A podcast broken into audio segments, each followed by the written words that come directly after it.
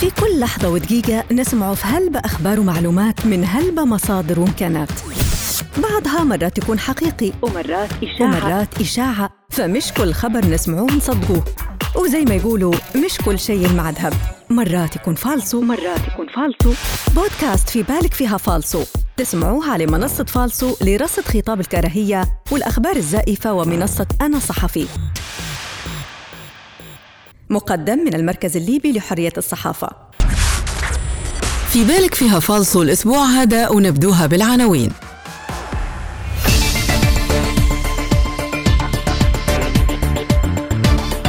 برازيلي في منطقة الهضبة يعتدي على فتاة، فما هي القصة؟ هل عبد الفتاح يونس كان أول عربي يزور البارجة شارل ديغول؟ انتشار وباء جديد في موريتانيا. مفتي تركيا يقول إن تطاول العرب على أردوغان وزوجته لا يختلف عن تطاول على النبي محمد وزوجته عائشة.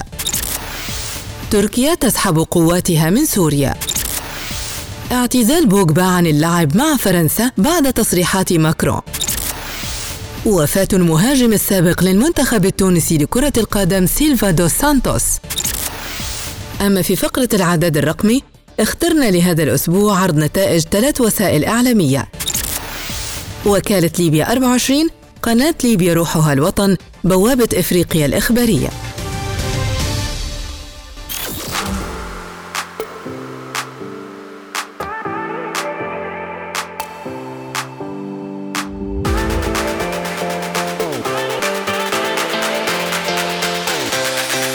برازيلي في منطقة الهضبة يعتدي على فتاة، فما هي القصة؟ انتشرت صورة في صفحات التواصل الاجتماعي جمعت حولها العديد من التعليقات الساخرة لقصة شاب في منطقة الهضبة حاول التحرش بفتاة كانت ترتدي ملابس رياضية، ولكن من سوء حظه فإن هذه الفتاة كانت لاعبة في أحد الرياضات القتالية في الدفاع عن النفس، مما جعله يتعرض للضرب المبرح قبل أن تتدخل قوة الردع الخاصة وتقبض على الشاب وتنجيه من الضرب المبرح الذي تعرض إليه، ونجم عنه حصوله على العديد من الكدمات. منصة فالسو تحققت من الخبر، وعند البحث عن الصورة في جوجل وجدنا أنها تعود لسنة 2015 وبالتحديد في البرازيل، وهي تعود لقصة شاب برازيلي ومعه شريكه أثناء محاولتهما السرقة من فتاة، وهي لاعبة محترفة في رياضة الفنون القتالية، في طريقها إلى النادي للتدريب حين وجدت أمامها لصين يحاولان التعرض لها، فتمكنت بطلة الفنون القتالية من إسقاط أحد اللصين من الدراجة النارية التي كانا يجلسان عليها، وقامت بتطويق رأس أحدهما برجليها والجلوس عليه لمدة 20 دقيقة حتى قدوم الشرطة وسط جمهور غفير في وسط الشارع جذبه ذلك الموقف. هل عبد الفتاح يونس كان أول عربي يزور البارجة شارل ديغول؟ كتب المدون يوسف شفتر منشوراً في صفحته على الفيسبوك حول قضية عبد الفتاح يونس وصعوده على متن البارجة الفرنسية شارل ديغول، حيث قال شفتر أن يونس أول عربي يصعد على متنها. عند البحث عن مدى صحة المعلومة، وجد فريق منصة فالسو في محرك البحث جوجل خبراً يعود لسنة 2004، وذلك في الاحتفالات الفرنسية بالذكرى 60 لإنزال قوات الحلفاء في منطقة نورماندي، بحضور رؤساء وممثلين عن 16 دولة من إفريقيا الناطقة باللغة الفرنسية، بينهم الرئيس الجزائري السابق عبد العزيز بوتفليقة، والعاهل المغربي محمد السادس، ورئيس جيبوتي إسماعيل عمر غيلة، وممثل عن الرئاسة التونسية. ومن الأخبار المحلية إلى الأخبار العالمية: انتشار وباء جديد في موريتانيا، الادعاء زائف جزئياً، فقد وجدت منصة معاً نحو الحقيقة خلال تحققها من صحة الخبر أنه يوجد إصابات فعلاً بمرض حمى القرم الكونغو النزفية في موريتانيا مؤخراً، إلا أنها حالات قليلة لا تصل لحد الوباء ولا حتى الانتشار الواسع، كما تبين أن المرض موجود في كثير من دول إفريقيا وآسيا، وكذلك متكرر الحدوث في موريتانيا منذ عام 2006 بصورة شبه سنوية دون أن يصل لمرحلة الانتشار الوبائي. مفتي تركيا يقول إن تطاول العرب على أردوغان وزوجته لا يختلف عن التطاول على النبي محمد وزوجته عائشة، حيث تداولت حسابات على موقعي التواصل الاجتماعي فيسبوك وتويتر بتاريخ 27 من أكتوبر تشرين الأول خبراً نقل عن صحيفة يني شافاك التركية يدعي أن المفتي التركي أفتى بأن تطاول العرب على الرئيس رجب طيب أردوغان وزوجته لا يختلف عن التطاول على النبي محمد وزوجته عائشة. تحققت منصة مسبار من الخبر المتداول ووجد أنه زائف، إذ بمراجعة منصات صحيفة يني شافاك على مواقع التواصل الاجتماعي تبين أنه لا وجود للخبر المتداول، كما أن الصورة المرفقة تعود إلى رئيس الشؤون الدينية التركية علي أرباش وليست لمفتي تركيا خليل جونتش. إذ ويشرف على الفتاوى في البلاد مفتي اسطنبول محمد أمين مشالي الذي لم يصدر عنه أو عن رئيس الشؤون الدينية التركية هذا التصريح. ولم يجد مسبار الخبر في الصحف التركية الرسمية أو المعارضة. تركيا تسحب قواتها من سوريا.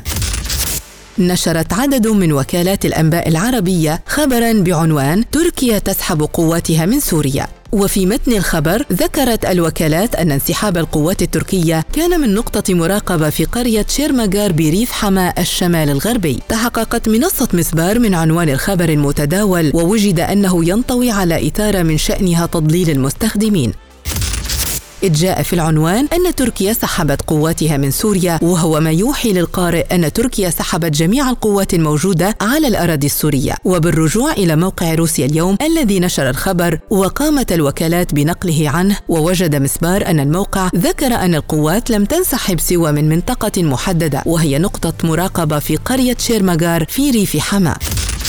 وفاة المهاجم السابق للمنتخب التونسي لكرة القدم سيلفا دوس سانتوس. تتداول صفحات وحسابات على موقع فيسبوك حديثاً خبراً يدعي وفاة المهاجم السابق للمنتخب التونسي لكرة القدم من أصل برازيلي سيلفا دوس سانتوس بعد مدة قضاها طريح الفراش. تحققت منصة مسبار من الخبر المتداول وتبين أنه زائف، إذ نفى اللاعب السابق للمنتخب التونسي سيلفا دوس سانتوس خبر وفاته في مقطع فيديو نشره على مواقع التواصل الاجتماعي، وأكد أنه بصحة جيدة ولم يكن طريح الفراش كما نشرت صفحات إخبارية على مواقع التواصل الاجتماعي. اعتزال بوغبا عن اللعب مع فرنسا بعد تصريحات ماكرون. الادعاء كاذب ومضلل، فلم تجد منصة معاً نحو الحقيقة خلال تحققها من صحة الخبر أي مصدر له سوى صحيفة الصن المعروفة بنشر الشائعات. وبالتحقق من صحة الخبر تبين أن اللاعب بول بوغبا أصدر بياناً موحداً تحت شعار وهاشتاغ أخبار كاذبة على صفحاته على فيسبوك وإنستغرام وتويتر التي يتابعها الرئيس ماكرون نفسه، أبدى فيه غضباً كبيراً من الصن واتهمها بالكذب والتضليل، وأكد مقاضاتها لجره هو ودينه والمنتخب الفرنسي لصراعات سياسية، مؤكداً أن دينه دين سلام ومحبة ويجب احترامه، وختم قائلاً عار عليكم. وإلى فقرة العداد الرقمي، حيث اخترنا لهذا الأسبوع عرض نتائج 3 وسائل إعلامية للنصف الأول لعام 2020، والبداية مع وكالة أخبار ليبيا 24. تقدم نفسها كونها وكالة إخبارية تهتم بالتفاصيل. أطلقت في 2 مارس 2014، تبث من بنغازي ومدن أخرى حول العالم، وتعرف بانحيازها الشديد لمعسكر الكرامة ومعاداة حكومة الوفاق الوطني، ولا يوجد أي تفاصيل حول ملكيتها أو تمويلها، ما يعني أنها تفتقد للشفافية المطلوبة. حيث ارتكبت الوكالة 1145 إخلال خلال النصف الأول لعام 2020. كان شهر أبريل هو الأعلى نسبة من هذه الإخلالات بعدد 315 إخلال. تركزت فيها الإخلالات المهنية حسب الأشكال الصحفية في الخبر أو التقرير الإخباري بعدد 723 إخلال ونسبة 63%. بينما في تصنيف خطاب الكراهية وتغطية النزاعات المسلحة كان التحريض والسب والتشهير هو الأعلى بعدد 610 إخلال وبنسبة 74%. فيما تمثلت الإخلالات المهنية حسب منتج أو مصدر الخرق في إدارة التحرير بعدد 613 إخلال وبنسبة 53%. أما في الإخلالات المهنية حسب تصنيف الأخبار الزائفة كانت الاتهامات دون أدلة بعدد 136 إخلال وبنسبة 42%. قناة ليبيا روحها الوطن، وهي قناة ليبية إخبارية تقدم نفسها بأنها تدعم التوجه المدني، وتعرف بانحيازها الشديد لمعسكر قوات الكرامة، ويديرها الدبلوماسي الليبي السابق العارف النايض، وهو رئيس منظمة غير حكومية، وقد قدم نفسه مؤخرا كمرشح رئاسي للانتخابات الرئاسية التي كان من المزمع إقامتها العام الماضي، وقد بدأت بثها في عام 2015 من العاصمة الأردنية عمان إلى هذه اللحظة، حيث ارتكبت القناة 948 إخلال خلال النصف الأول لعام 2020، تركزت أغلبها في شهر فبراير بعدد 199 إخلال. فيما تمثلت الإخلالات المهنية حسب الأشكال الصحفية في الخبر أو التقرير الإخباري بعدد 462 إخلال وبنسبة 48%. أما في تصنيف خطاب الكراهية وتغطية النزاعات المسلحة، فكان التحريض والسب والتشهير هو الأعلى بعدد 542 إخلال وبنسبة 70%. أما عن الإخلالات المهنية حسب منتج أو مصدر خرق، فكانت إدارة التحرير هي الأعلى بعدد 280 إخلال وبنسبة 29%. أما عن الإخلالات المهنية حسب تصنيف الأخبار الزائفة، تمثلت في الاتهامات دون أدلة بعدد 145 إخلال وبنسبة 82%. أخيراً بوابة إفريقيا الإخبارية، وهي منصة إخبارية تم إطلاقها في 25 من نوفمبر عام 2013، يديرها صحفيون متعددي الجنسيات، ويملكها الأكاديمي الليبي عبد الكريم الزياني المقيم في المنامة، تعرف بانحيازها للنظام السابق، حيث ارتكبت المنصة في النصف الأول من هذا العام 711 إخلال، كان شهر يناير هو الأعلى نسبة بعدد 152 إخلال. فيما تمثلت الإخلالات المهنية حسب الأشكال الصحفية في الخبر أو التقرير الإخباري بعدد 329 إخلال وبنسبة 46%. أما عن تصنيف خطاب الكراهية وتغطية النزاعات المسلحة، فكان التحريض والسب والتشهير هو الأعلى بعدد 186 إخلال وبنسبة 36%. أما فيما يخص الإخلالات المهنية حسب منتج أو مصدر خرق، فكانت إدارة التحرير هي الأعلى بعدد 272 إخلال وبنسبة 38%. أما عن الإخلالات المهنية حسب تصنيف الأخبار الزائفة، فكانت الاتهامات دون أدلة هي الأبرز بعدد 95 إخلال وبنسبة 47%. وبهيكي نكون وصلنا لنهاية بودكاست في بالك فيها فالسو هذا الأسبوع. ما تنسوش تزوروا صفحتنا على فيسبوك منصة فالسو لرصد خطاب الكراهية والأخبار الزائفة، وموقعنا الإلكتروني falso.ly، وحتى حسابنا على إنستغرام وتويتر falso.ly. أخبار جديدة وحقائق جديدة تسمعوها ديما في بودكاست في بالك فيها فالسو. وما تنسوش، مش كل شيء المع ذهب ومش كل خبر حقيقة، مرات يكون فالسو.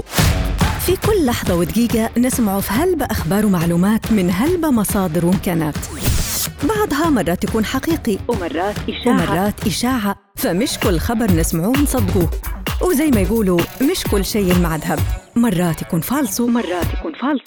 بودكاست في بالك فيها فالسو تسمعوها على منصة فالسو لرصد خطاب الكراهية والأخبار الزائفة، ومنصة أنا صحفي، مقدم من المركز الليبي لحرية الصحافة.